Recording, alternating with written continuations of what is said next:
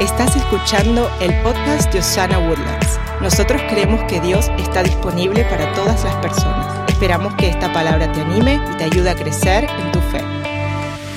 Es un honor para mí hoy continuar la segunda parte de nuestra serie que se llama La Solución. Muchos de nosotros eh, estamos buscando soluciones a diferentes circunstancias en nuestra vida y hoy le tengo buenas noticias. Hoy quiero recordarle que Jesucristo continúa siendo la solución para cada área de nuestras vidas. ¿Cuántos dicen amén? Realmente nosotros eh, la semana pasada nos recordamos de las maneras... Ah, fuera o poco convencionales en las que se mueve el Señor en nuestras vidas. Si no estuvo acá la semana pasada, yo quiero animarlo a que regrese a nuestras redes sociales o que vaya donde está el podcast, en Spotify, en los diferentes lugares y escuche el mensaje de la semana pasada que va a ser de mucha bendición para su vida. Y el día de hoy...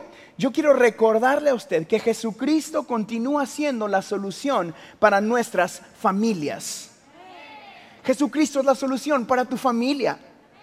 Realmente, cuando Jesús llega a nuestras familias, llega la restauración, llega el perdón, llega la paz y sobre todo, damas y caballeros, llega el mejor regalo de la historia de la humanidad. Llega la salvación de nuestras familias, la salvación de nuestras almas.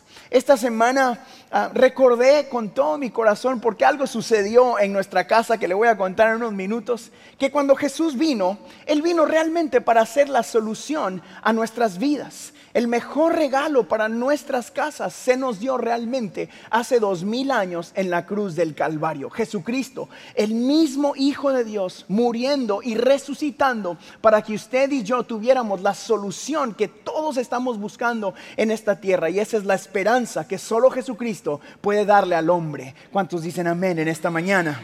La mejor decisión de cada familia es confiar nuestros hogares a Cristo. La mejor decisión de un papá o de una mamá sucede cuando activamos la protección celestial en nuestras casas. Eso es cuando damos nuestra vida a Cristo, activamos una protección sobrenatural que está alrededor de todos los que nosotros amamos. Ellos son bendecidos gracias a que usted tiene, ah, su copa está rebosando ah, gracias a la llenura del Espíritu Santo. Y hoy yo quiero declarar que a tu casa viene la paz de Cristo a través de que tú diste tu vida al Dios Todopoderoso. ¿Cuántos necesitan? Necesitan más paz en sus hogares, más paz en sus trabajos, más paz en sus ciudades. Alguien tiene que aplaudir mejor que eso en en esta mañana. Y entramos a la época navideña, un tiempo donde eh, mucha gente se enfoca en mil cosas. Yo recuerdo cuando yo era niño, eh, los olores y los sabores de la Navidad ay, son riquísimos. Recuerdo en Guatemala ver a mi abuela o a alguien ahí cocinando, haciendo los tamales al estilo centroamericano, los grandotes, los verdaderos, no los que comen aquí chiquititos. Dios, me metí ahí en problemas, ¿verdad? Los tamales centroamericanos son en el griego maná del cielo. Los mexicanos, pues yo los bendiga, esos tamalitos chiquititos, que yo me como como 20. En Guatemala te dan uno y es así, una cosota y esa es la gloria del cielo hecha tamal. Y recuerdo los olores y los sabores y los colores de la Navidad en casa. En Guatemala se acostumbraba que la gente llenaba los pisos de pino. Entonces cuando tú entrabas a tu casa, olía y entendías que estabas en la atmósfera o en el tiempo navideño. Cuando llegamos a esta temporada, usted mira eso en las carreteras, en las casas de los vecinos, en las tiendas. A veces la época navideña se traduce en la vida de las gentes en lo contrario que es paz, ¿verdad? Porque andan buscando ahorrarse 10% en los chicles de moda ahorita en las tiendas y corren y se empujan y hacen todo y es como que este es el regalo de mi niño en el nombre de Jesús y estás dispuesto a pelear con quien sea para ahorrarte el 10%. Pero eso es la época navideña para algunas personas. Y esta semana eso me hizo pensar en la atmósfera que se crea a causa de la época navideña. Está en las casas, en las carreteras, en los moles, en todo. Enciendes la radio y son las mismas canciones de hace 20 años, ¿verdad? Que todos escuchan. Elena me dijo, tenemos que hacer un disco navideño para el año que viene, para que hayan canciones nuevas, navideñas. ¿Cuántos quieren un disco nuevo de música navideña de Osana? Sería bonito, ¿verdad? Bueno, eh, escriban las canciones, me las pasan y yo las canto. Y esta semana sucedió algo que me hizo pensar y fue donde nació el mensaje para, este, para esta semana. Llegó alguien a trabajar a casa y cuando estaba trabajando en casa me dijo, ¿puedo usar tu baño? Y salió y fue al baño y cuando regresó a donde yo estaba me dijo, oye, se siente paz en esta casa. Yo le dije muchas gracias, se fue y luego me quedé en casa yo solo y me puse a meditar en lo que significaba ese comentario para nosotros como familia. Que alguien entrara que no nos conocía y que o que no vive en esa casa y que dijera, ay, qué bonito, se siente paz. Yo creo que eso no tenía, tenía menos que ver con que la casa estaba limpia o que los niños no estaban gritando o que Elena y yo no estábamos gritando, sino porque Elena y yo en casa hemos invitado una atmósfera del Espíritu Santo. Hoy quiero hablarle de la atmósfera que usted puede crear en su hogar llena del Espíritu Santo cuando hacemos que el príncipe de paz se siente en el trono de nuestros hogares. Damas y caballeros, hay un príncipe de paz que quiere sentarse en el trono de tu casa. Hay un príncipe de paz que quiere sentarse en el trono de tu corazón. Hay un príncipe de paz que quiere sentarse al centro de tu matrimonio. Damas y caballeros, el Dios Todopoderoso es el príncipe de paz que está en nuestra disponibilidad en esta mañana en Osana. Recuerdo que, que nosotros ahora, cuando, cuando invitamos al Señor a nuestro corazón, le estamos dando a Él un espacio del trono de nuestra vida. Y cuando estaba yo haciendo este mensaje, dije, Qué interesante que esas personas no entienden de lo que yo estoy hablando, pero pueden sentir o pueden ellos descifrar que en ese espacio está el Espíritu Santo, que es el dador de la paz. El Dios Todopoderoso que se ha sentado en el trono de nuestras vidas. Nosotros, en esta época, nos podemos dar cuenta que mucha gente está buscando la paz en diferentes lugares buscan la paz en los lugares incorrectos. La Biblia llama a Jesús el príncipe de paz. Y es imposible encontrar paz en esta tierra como Cristo la da. Existe una paz que solo Dios nos puede dar. Y el día de hoy yo quiero que miremos unas verdades bíblicas que nos recuerdan que Dios quiere ser el príncipe de paz en nuestras vidas. Porque la realidad es de que muchas veces Hemos buscado la paz en los lugares incorrectos. Intentamos llenar nuestras casas con posesiones ah, materiales para buscar esta paz. Es más, ponemos en lugares altos nuestras coronas o nuestros trofeos terrenales, intentando sentirnos validados por lo que hemos logrado cuando se nos olvida que toda buena dádiva viene de parte de Dios. Y nuestras coronas y nuestras posesiones materiales tienden a convertirse en una manera en la que nosotros corremos detrás de esta paz que solo Cristo puede dar. En este tiempo, más que nunca, mucha gente invierte tiempo, esfuerzo, dinero, eh, energía en comprar y adquirir buscando traer una felicidad a alguien más que tiene un buen propósito y es lindo, pero no existe la felicidad real sin Cristo Jesús. Y hoy yo quiero que miremos la importancia de recordarnos que nuestras atmósferas las podemos llenar de lucecitas, de las canciones correctas de la temporada, de los adornos, de nuestras coronas, de nuestros trofeos. Pero lo más importante es de que el espacio donde tú y yo vivimos, que nuestros hogares estén llenos del príncipe de paz. La Biblia nos enseña que cuando Jesús nació, a él se le dio el poder de gobernar. ¿Cuántos creen eso? Déjenme intentarlo otra vez. ¿Cuántos creen que Jesús tiene el poder de gobernar? Y cuando nace en nuestras vidas, también estamos entregándole a Él el poder de gobernar nuestras vidas. Él gobierna como nuestro consejero invencible, como nuestro Padre y el dador de la paz. Miremos lo que la Biblia dice en el capítulo 9 de Isaías. Usted ha escuchado este versículo muchas veces durante esta temporada. La Biblia dice esto, nos ha nacido un niño, Dios nos ha dado un hijo. A ese niño se le ha dado el poder de gobernar y se le darán estos nombres. Consejero, consejero admirable, Dios invencible, Padre eterno, príncipe de paz. El día de hoy yo quiero animarte a que en este tiempo de necesidad y de tribulación, tú primero busques el consejo del consejero admirable.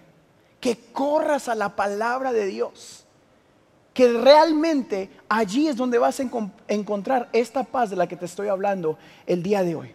Porque es muy típico que en estos tiempos, cuando estás pasando por tribulación, cuando estás pasando por ansiedad, por incertidumbre, todos tendemos a correr al amigo, al tío, al abuelo, al pastor, a las noticias, a la cuenta de bancos, a, lo que sea que te trae paz, que te den una palabra, pero no hay mejor paz que correr al consejero admirable, este Dios que ha nacido en nuestro corazón y que si no lo has invitado a nacer en tu corazón, hoy tienes la oportunidad de decir, Jesucristo, ven a mi vida, necesito al consejero admirable. Yo entiendo que hay mucha gente que en esta temporada quizás no siente paz, no siente cercanía familiar o estás cruzando una tribulación eh, insoportable en lo físico y ya no sabes qué hacer. El día de hoy yo quiero recordarte que uno de los nombres del Dios en el que tú y yo hemos confiado o en el Dios en el que tú hoy puedes confiar es el consejero admirable. Que busques refugio en la palabra de Dios corra al consejero admirable en medio de su necesidad. Él sigue siendo la respuesta para este mundo. ¿Cuántos lo creen con nosotros esta mañana? Recuerda que nuestro Dios ha vencido al mundo. Mire lo que dice la Biblia en el capítulo 16 de Juan. El capítulo 16 de Juan nos enseña esto. Les he dicho todo lo anterior para que en mí tengan paz. Aquí en el mundo tendrán muchas pruebas y tristezas, pero anímense, porque yo he vencido al mundo. Y quiero hacer una pausa para subrayar lo que podemos encontrar acá.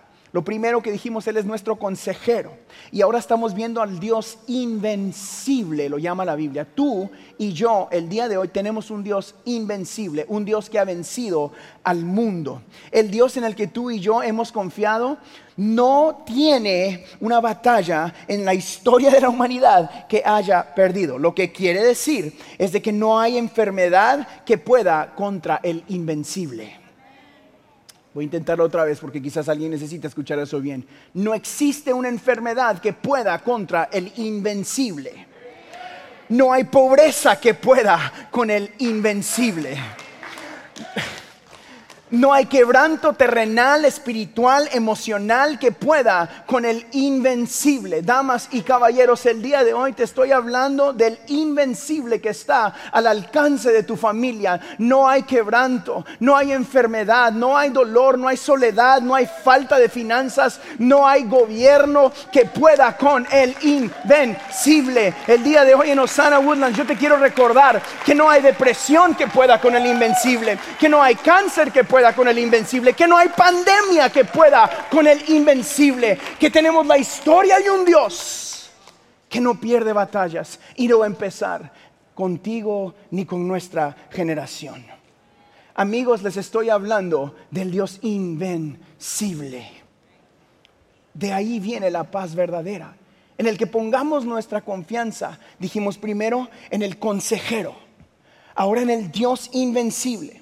Y ahora tú puedes llamarle el Padre Eterno, el Padre Eterno. Gracias al sacrificio de la cruz, tú y yo hoy tenemos acceso al Padre Eterno. Y hoy quiero recordarte que como tu Padre, Él te ama, que no estás sola, que no estás solo, que tienes un Padre Celestial que te ama tanto que estuvo dispuesto a entregar su vida por ti. Yo creo que eso es importante. Es una de las bases de lo que nosotros creemos, pero es una de las cosas más impactantes importantes de la comunicación del Evangelio. Y eso es de que tú estás en esta silla el día de hoy o estás ahí en casa mirándonos y necesitas entender que Dios sí es el consejero, que sí es el guerrero invencible, pero también es tu papá, es tu padre que te ama y te cuida y te favorece como su hijo. En el nombre de Jesús, yo declaro eso, tú eres amada, tú eres amado por el Padre Celestial en esta mañana. La Biblia dice en Juan en el capítulo 14, mire esto conmigo, les dejo un regalo. Todos digan regalo. Es importante que entendamos que es un regalo de parte de Dios. Paz en la mente y en el corazón. Y la paz que yo doy es un regalo que el mundo no puede dar. Así que no se angustien ni tengan miedo. Yo quiero que entendamos como iglesia que hay un regalo que viene de parte de tu Padre Celestial.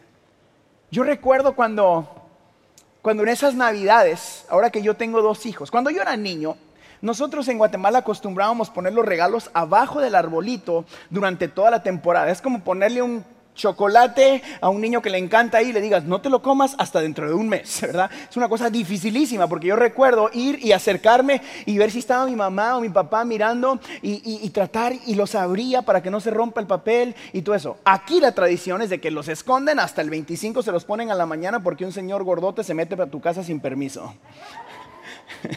Para mí hay que llamar a la policía con esa, historia. A mí no me... Pero allá nosotros poníamos los regalos toda la temporada abajo y era como que eh, tener hambre y enseñarme comida y no dejarme comerme, la verdad. Ahora, ahora yo soy papá y tengo dos hijos y amo el momento cuando mis hijos bajan y vienen corriendo a, a mirar ¿Qué tanto hay abajo? Y les prometo, mis hijos tienen abuelos de los dos lados y, son más que favorecidos por sus abuelos. Y yo amo ese momento de decir, ellos agarran, hay un montón ahí, ellos agarran y dicen, este es mío, este es tuyo, este es mío, este es tuyo, este es mío. Y le digo, no, no, no, ese es mío, venga para acá. y amo ver ese momento, es tan emocionante. Amo más saber de que mis papás y los papás de Elena pagaron por la mayoría de esos regalos. Me emociona más eso, saber que mis papás y los papás de Elena son los que pagan la mayoría. Pero amo como su papá verlos abrir y descubrir el regalo que se les ha dado. Amigos, hoy yo quiero proponerles algo. ¿Qué sucedería si tú te enamoras del regalo que Cristo te está dando el día de hoy? ¿Qué pasaría si tú corres a encontrar este regalo que Dios te dice? Tengo un regalo para ti, paz en la mente y en el corazón. ¿Qué sucedería si eso que te está atribulando a ti el día de hoy, tú, tú puedes pararte y decir, yo sé en quién he confiado, sé quién está a mi lado, que nunca me dejará, nunca me desamparará, podrán caer mil y diez mil a mi diestra, mas a mí no llegarán llegaría el regalo de la paz a tu vida. Ese es el regalo del que Jesús está hablando. Yo no estoy diciendo que vas a vivir una vida sin problemas o sin tribulaciones. Porque lo acabamos de leer. En el mundo tendrás tribulación. Pero anímate. Yo he vencido al mundo. Cuando Jesús vino, Él activó algo dentro de nosotros. El poder de gobernar. Cuando Él llega a tu vida el poder de gobernar tu pensamiento, el poder de gobernar tu corazón. Amigos, lo que les estoy hablando el día de hoy es una llave que puede abrir algo extraordinario en tu caminar de fe. Algo extraordinario en la atmósfera de tu casa.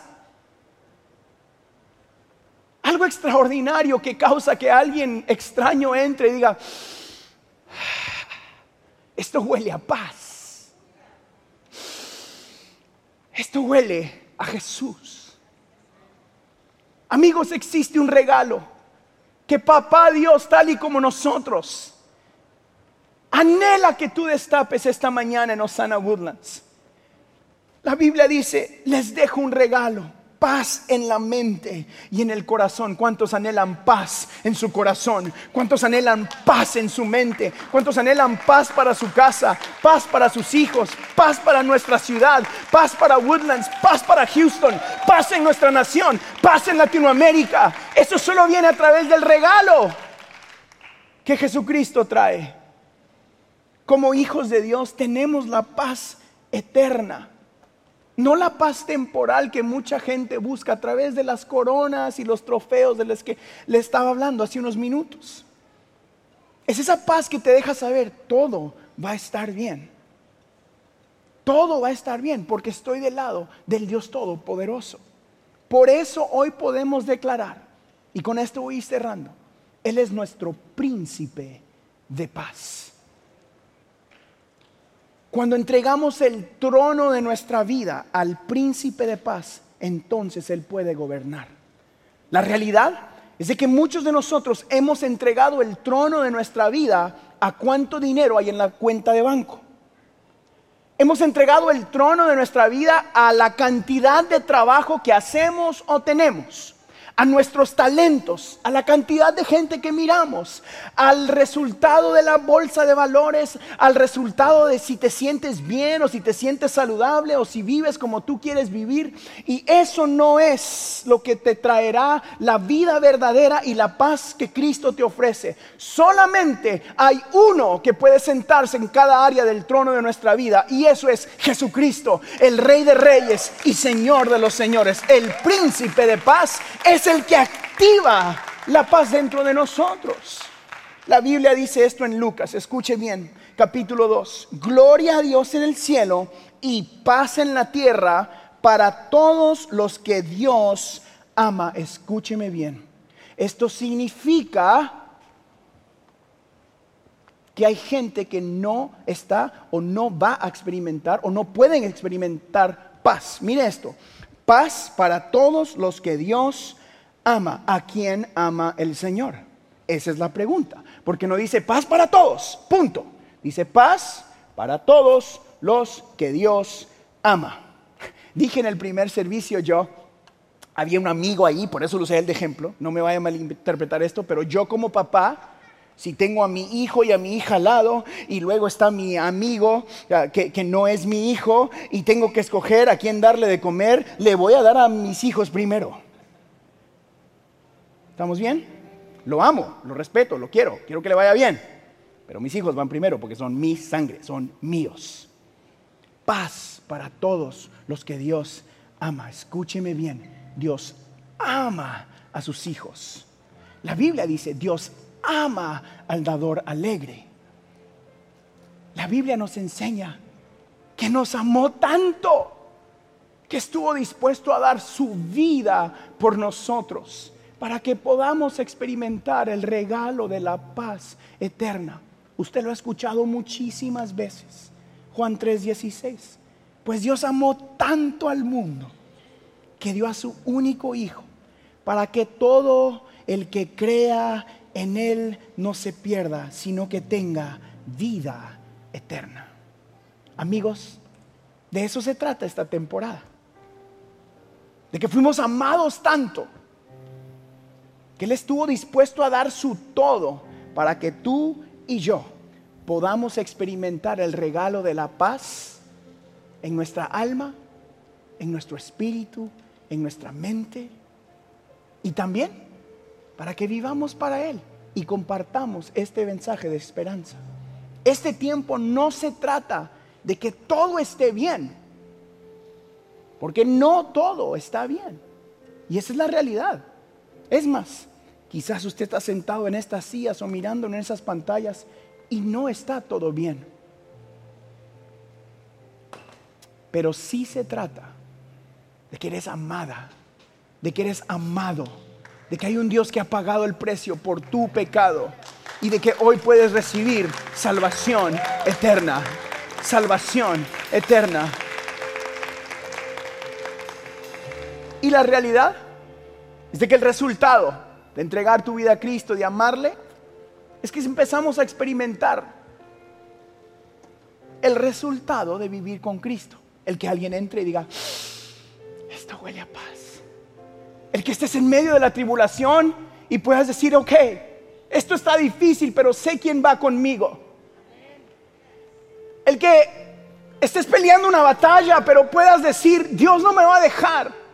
Él es el Dios invencible. El que mires a tus hijos y digas, no están donde yo quiero estar, pero tengo una promesa. El que te falte algo, lo que tú quieras, y puedas mirar al cielo y decir, yo sé de dónde viene mi provisión. Sé en quién he confiado. Eso trae paz al corazón del hombre. Eso trae paz a la mente del hombre. Y hoy yo quiero ofrecerte la paz de Cristo. Hoy yo quiero ofrecerte a ti, allí, en tu casa, la paz de Cristo. Que dejes de estar peleando solo o sola. Que dejes de estar poniendo tus trofeos en cosas terrenales. Que rindas tus coronas a los pies del Dios Todopoderoso.